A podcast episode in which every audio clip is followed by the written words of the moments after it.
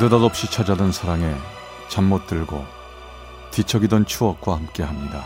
라디오 사랑극장 어느 날 사랑이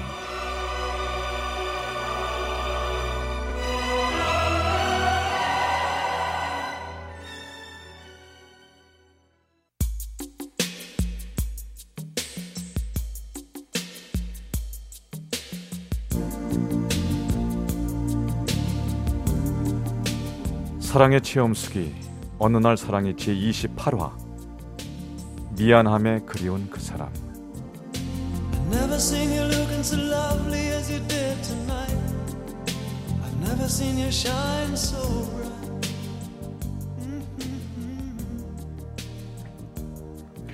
내 나이 50 중년을 접어드는 지금에도 사랑의 체험 수기를 들을 때면 아직도 가슴 한켠에 남아있는 그에 대한 미안함이 남아있어 이렇게라도 내 마음을 그에게 전해보고 싶어 펜을 들었습니다.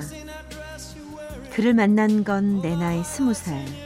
시골에서 내려와 부산에서 회사를 다니고 있던 저는 어느 추석 명절 고향에 내려갔다 올라오는 기차 안에서 그를 처음 만났습니다.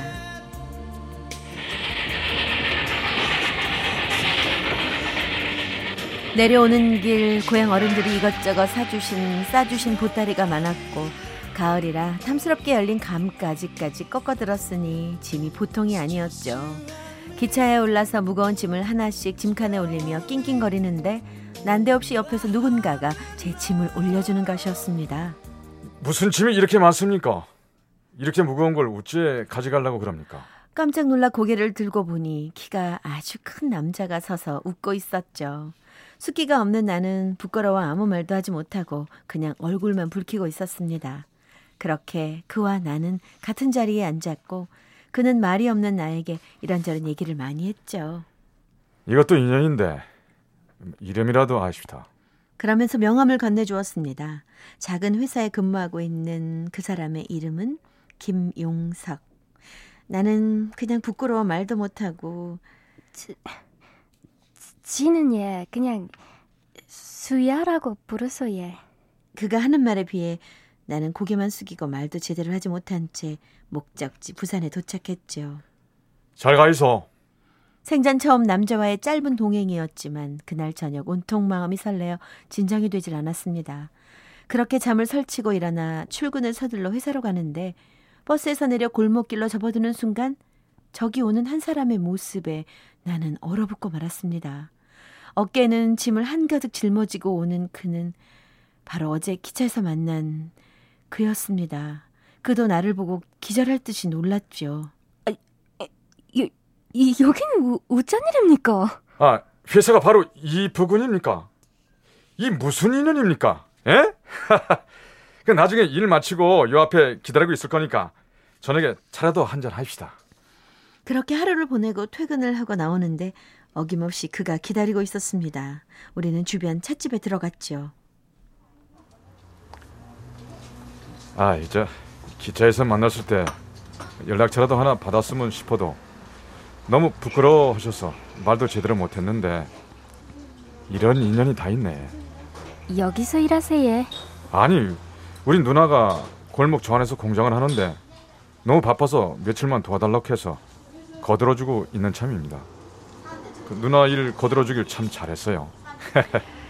그렇게 그날 이후로 그는 하루도 빠짐없이 골목 입구에서 저를 기다리고 있었습니다. 어, 수야 씨, 인자 퇴근입니까? 오늘 저녁에 서면에 가서 저녁 먹읍시다. 아, 아, 안 됩니다.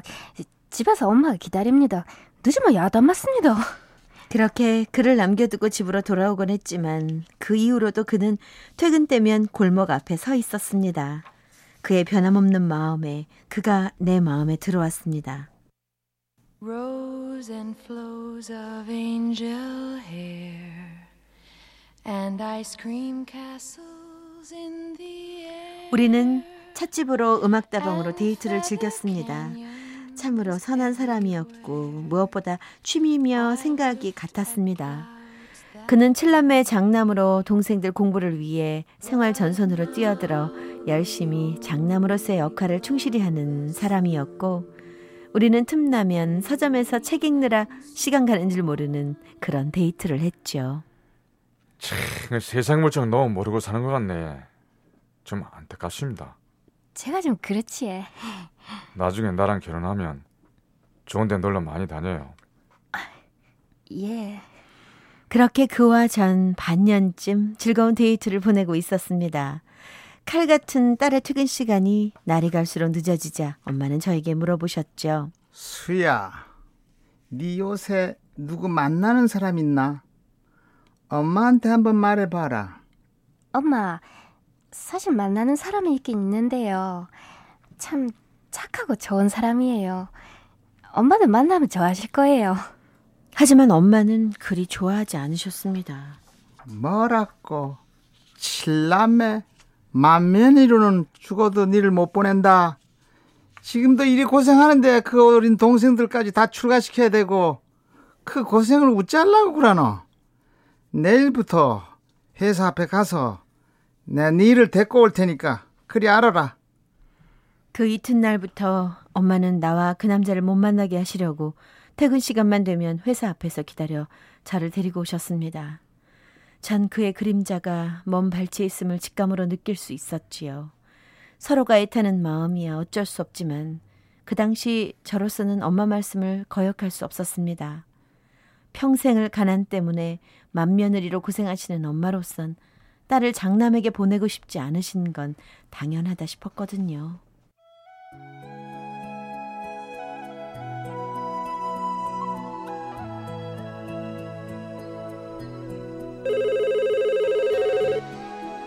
여보세요. 여보세요? 접니다. 우리 이렇게 헤어질 수 있겠습니까? 죄송합니다.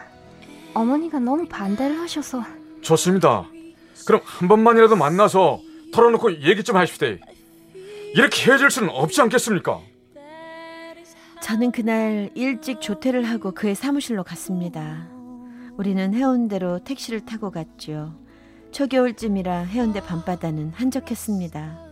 가끔 보이는 연인들의 발자국 소리와 파도 소리만이 우리와 함께하고 있었습니다.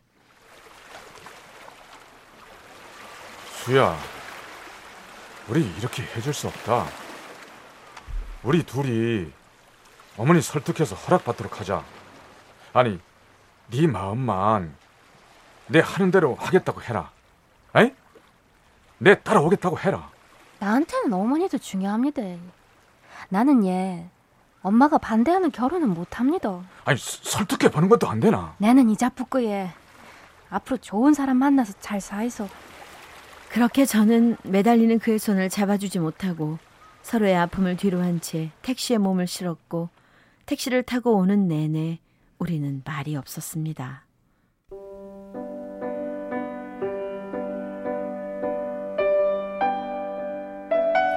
그 당시는 통금이 있는 때라 서둘러 빨리 가야만 통금 안에 집까지 갈 수 있었죠. 다행히 통금 몇 분 전에 큰 길까지는 도착을 했는데 집까지 가려면 골목으로 몇 분을 더 걸어가야 했습니다. 통근 시간도 다 되고 아무래도 걱정이 되네. 뭐 집에까지 데려다 주고 갈 테니까. 아유 괜찮습니다. 걱정된다는 그와 같이 집으로 뛰어가는 도중에 그만 통금 사이렌이 울리고 말았습니다.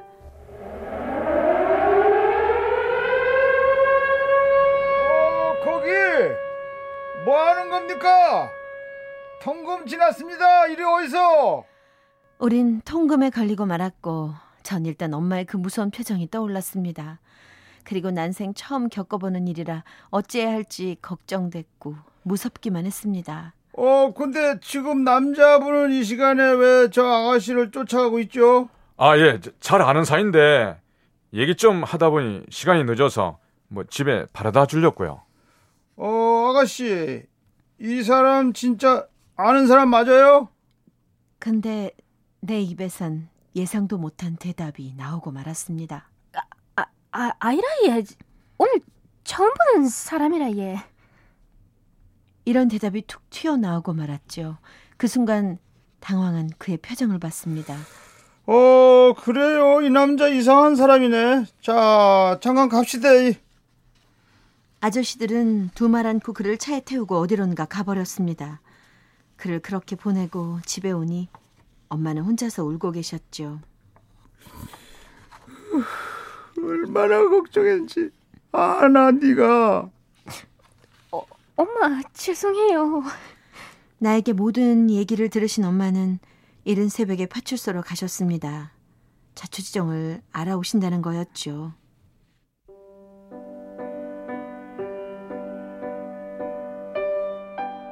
파출소에 다녀온 엄마의 얼굴이 파랗게 질려 계셨죠.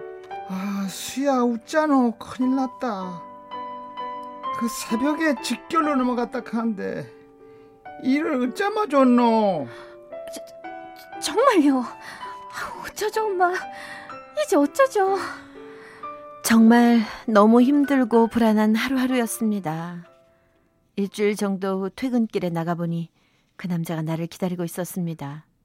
한눈에 봐도 얼굴이 많이 초췌해 보였지요. 우리는 가까운 찻집에 들어갔습니다.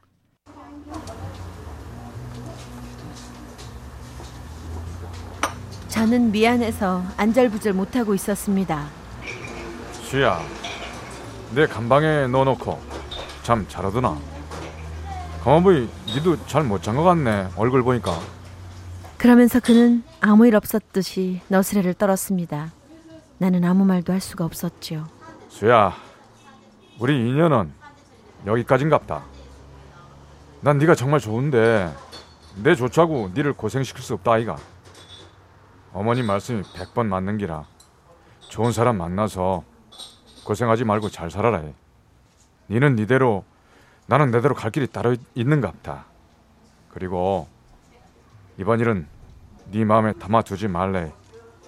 일주일 구리 살고 인생 살아가는데 뭐 크게 작용하겠나? 네 아무 말 안 해도 네 마음 내 다 안다. 넌 미안해하지 마라. 그때 우리 둘이 다 통금 걸렸으마 어쩔 뻔했노. 잘했는 기라. 수야, 잘 살아야.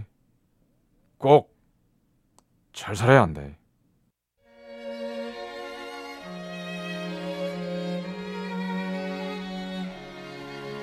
그러면서 그는 저에게 악수를 청하고 나가면서 흥얼거리면서 나가버렸습니다. 나가는 그의 뒷모습을 바라보는 내 두 눈엔 어느새 눈물이 고였지요. 그도 지금쯤 어디서 좋은 사람 만나 잘 살고 있겠죠? 착한 사람이었으니까요.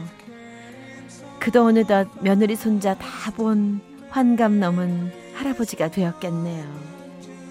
나 역시 50 중년을 넘어가니 옛날 그 시절이 떠오릅니다. 반평생 살아온 지금 같으면 통금에 같이 걸렸을 때 그렇게 모르는 사람이라고 말하지 않았을 텐데 참 미안하고 또 미안하네요. 아마 지금 같으면 전 이렇게 말했을 것 같습니다. 그 사람은 제가 잘 아는 사람입니다. 그것도 나를 아주 많이 아끼고 사랑하는 사람입니다. 이렇게 말입니다.